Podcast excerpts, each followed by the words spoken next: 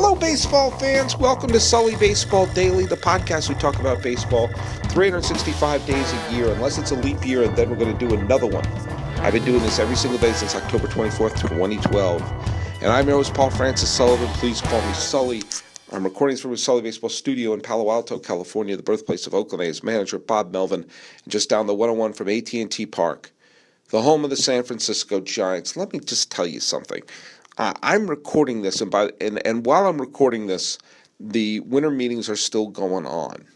I'm probably going to drop this on the weekend, and while I am recording this, it is unclear with me that the Chicago White Sox could very well have made two, three, maybe 17 more trades since I started hitting record on this button.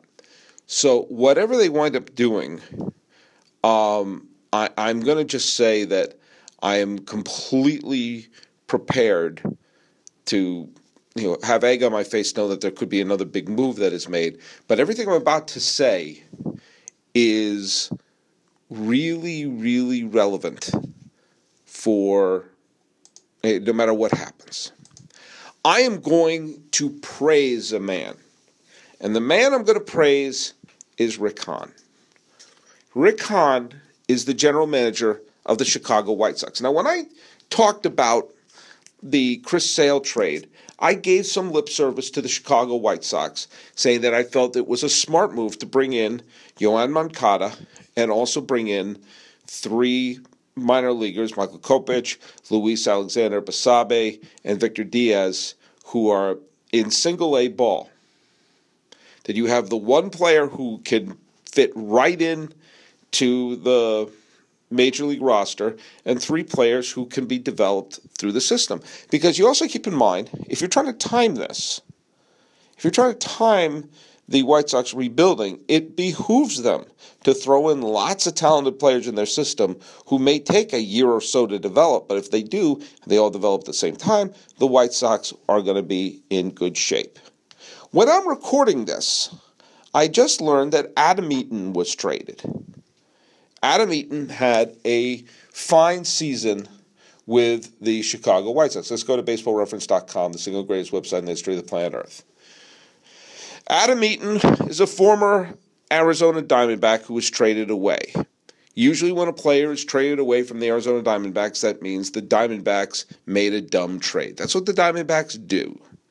And they were involved in some huge trade that sent Hector Santiago to the Angels, that sent Mark Trumbo to the Diamondbacks, who they then let go. Uh, Tyler Skaggs went to the Angels. Uh, uh, Adam Eaton went to the White Sox. Essentially, they got Trumbo in this trade. They wound up giving up on Trumbo, and it was just a, it's a mess. Uh, Eaton played three years with the White Sox, twice leading the league in triples, having you know stealing some bases, having a good batting average, having a decent on base percentage, being about you know a high seven hundreds OPS, good all round player. Not a superstar maybe you know last year he got finished 19th in the MVP voting, which is not bad. Strikes out a little bit too much, doesn't walk enough, but still a solid overall player and someone who could you know play well in center field and blah blah blah blah blah blah blah blah blah. Well, now he has been traded away to the Washington Nationals. And the Nationals, who have a little bit of egg on their face after losing Melancon and falling short in the Chris Sale trade, they need to do something to make a splash. And with so, they wound up trading for Adam Eaton. And they've traded to them Reynaldo Lopez, who is a 22 year old pitcher who pitched in the major leagues this year. Actually, pitched a little bit, he pitched a couple innings in the postseason for them. And is was went into this year ranked the 92nd pro, uh, highest ranked prospect in baseball according to Baseball America. According to Baseball Prospectus, going into the 2016 season, he was the 75th highest. So he's a top 100 prospect that they added into the system. Also added into the system is Dane Dunning. another young pitcher. He's 21 years old in single A ball, and is you know in his first season was a first round draft pick out of the University of Florida. Talented pitcher who got is in single A ball. Another player who is in the low system, but now going through their their their uh, what's it called through their their farm system there. And oh yeah, Mister Lucas Giolito.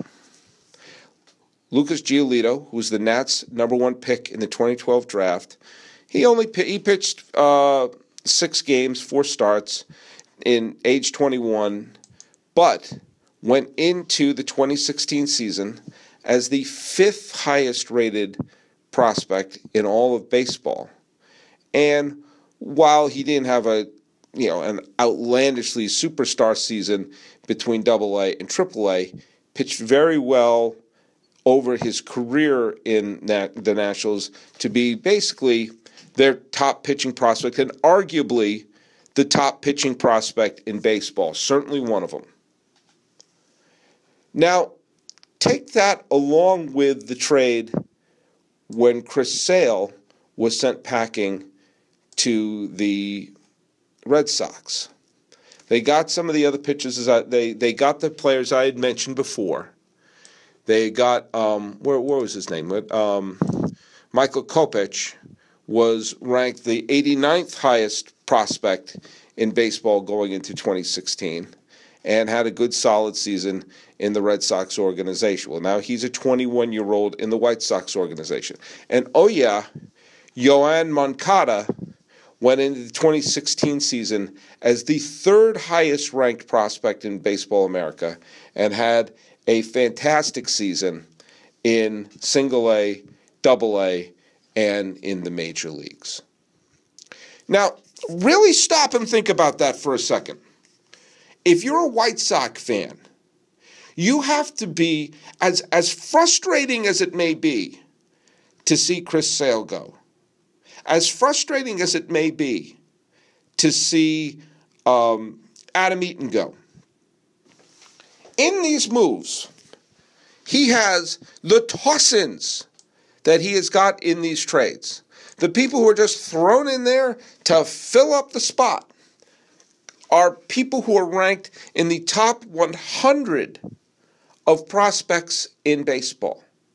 And the main people he brought in, yes, he he didn't get Mookie Betts, he didn't get Adam Benintendi from the Red Sox. He got the player who was, went into 2016 as the third highest rated prospect, and he got the pitcher who went into 2016 as the fifth highest rated prospect. If you went into 2016 and you said we are going to flip two of our players for two of the top five prospects in all of baseball and plug them into our system. And in addition to that, bring in four or five additional players who are legit prospects. Just stop and think about that for a second. I praise them for wanting to get quantity and quality. Flush the system with players at the single A level that they can develop through their system, but also bring in two young prospects who have at least six years of team control, who are already going to, who already are major league ready, and are considered to be one of the best you know, prospects in all of baseball. And I, I really can't stop, and I have to stop and shake my head because I think the White Sox got the Nationals at a vulnerable moment. There was talk that Giolito was going to be used in one of the blockbuster trades in the off season and in the regular season to try to get a closer down the stretch or to try to nab someone to help put the Nationals over the top. And they held, you know, they held true that they weren't going to deal Giolito. And now they dealt him for Eaton. Now, yes, Eaton's a good player. Yes, he could wind up being a good, solid outfielder and do very, very well with the Washington Nationals. I don't doubt that. I'm not belittling Adam Eaton. But Adam Eaton was not going to be a starting outfielder on a White Sox team that was going to go to the playoffs, and they wound up getting, if not the best pitching prospect in baseball, then one of them. And Moncada will slide right into second base. And they have Tim Anderson, who is their best shortstop prospect, so they have that up the middle. And they have Carson Fulmer, who is one of the best pitching prospects in baseball, who's already you know made starts on the major league level. What I'm saying is this.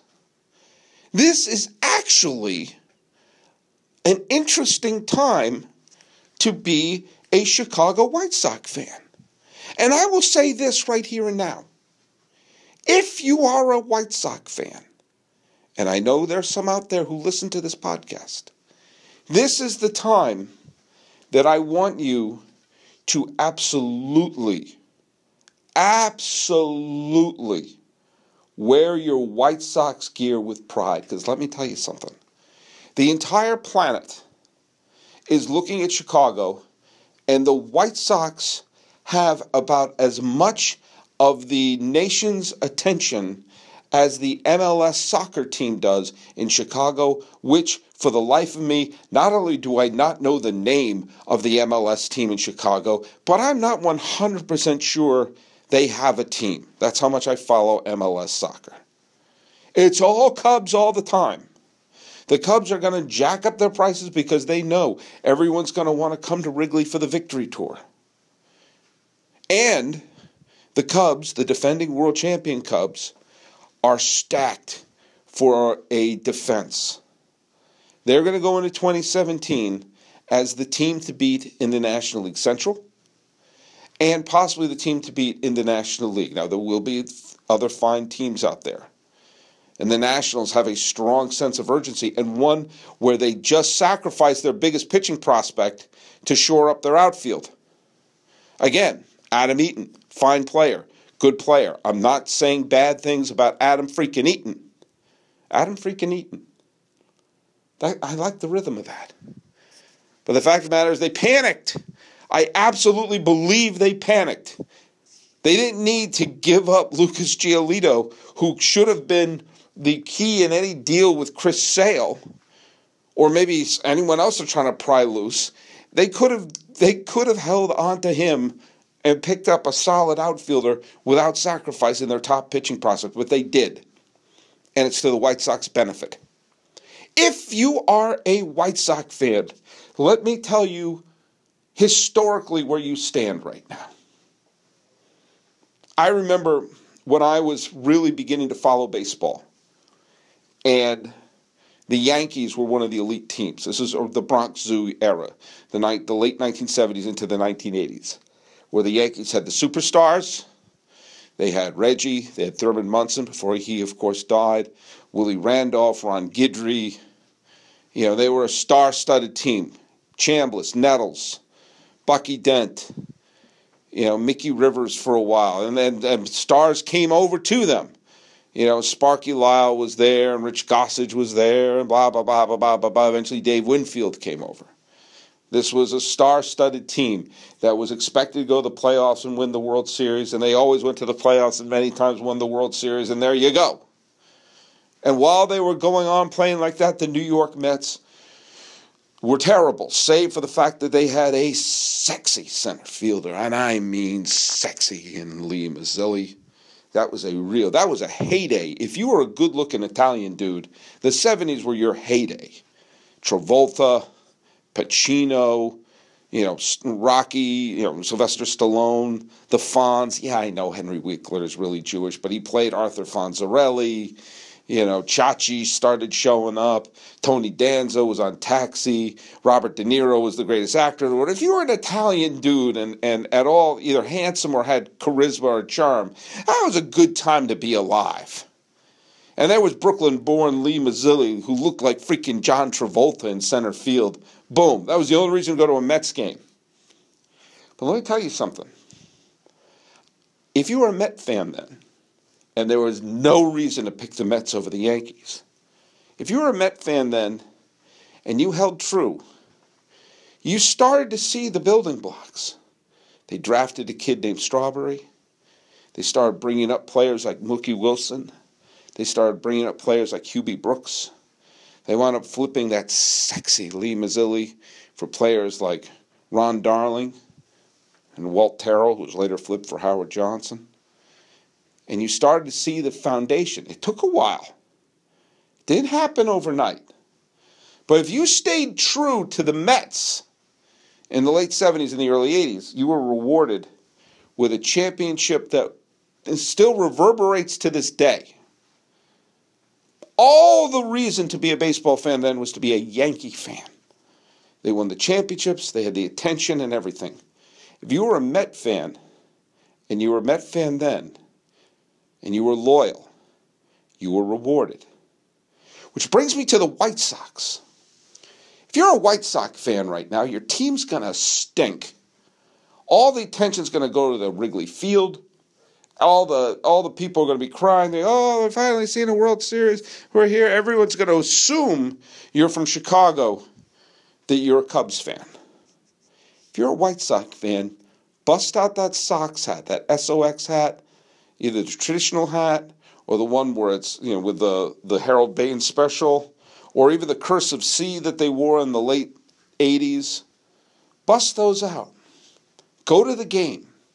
Go to the U.S. Cellular Field or whatever it's called now. Let's just keep calling it New Comiskey because all those new names are a disgrace. Go there.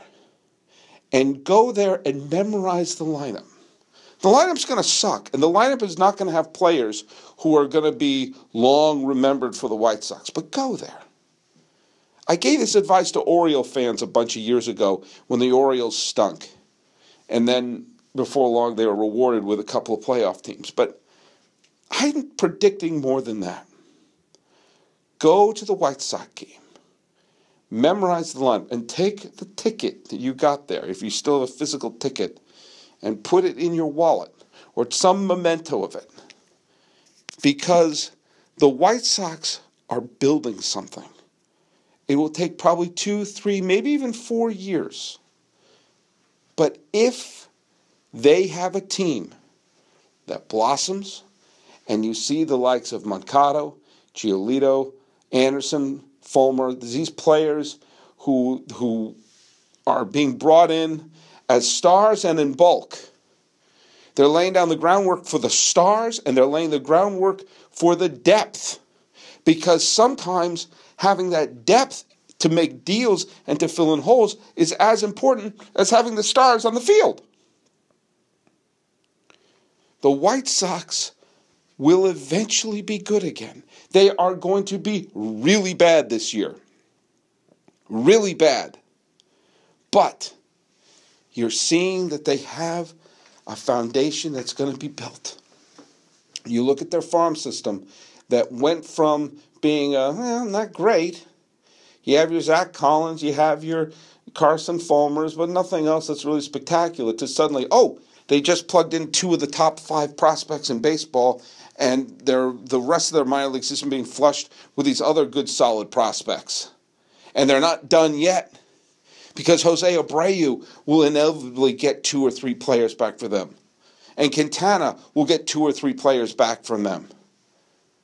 And even if they don't get a star prospect, they're going to get good players back from them a big slugging right handed power hitting first baseman is going to be more attractive to get someone like Abreu than paying someone like Encarnacion a five year deal worth $80 million or whatever the hell he wants. They'll be able to catch teams off guard, especially ones in mid panic. If Encarnacion signs somewhere else, all of a sudden call up the Blue Jays. Hey, Bet you wanna bury you. Give me two or three of your best guys. Yeah, we better do it now. Boom. And if you are a White Sox fan, go to that game, memorize that lineup, and know that by 2020, 2021, when the White Sox are a pennant contender and maybe in the World Series, you can look up and say, hey, I'm no bandwagon fan. When everyone was jumping up and down, loving the Rizzos and the Bryants and all them up north in the Wrigley Field, I stayed true to the White Sox. In fact, I can rattle off who was in the lineup there in 2017. Go do that this year. Memorize that one lineup because you can have that card to play. I'm saying, yeah, I'm a real fan. I stuck by it when everyone else jumped to the Cubs. I have a couple people, some of them are related to me. Some of them are probably listening to me right now, who can probably tell you the lineup of the 1979 and the 1980 New York Mets when they stunk.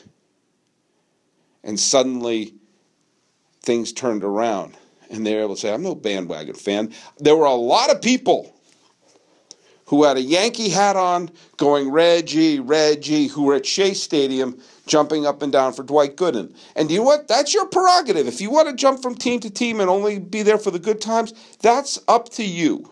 Okay? If that's the way you want to be a fan, fine. But to me, I think there's more to be experienced when you stand by a team when things aren't good and be rewarded. Right now, there's no reason to be a White Sox fan. There was no bandwagon there. They're going to be bad. Their stadium is ugly. It has a stupid name. And the world champions are right up the street.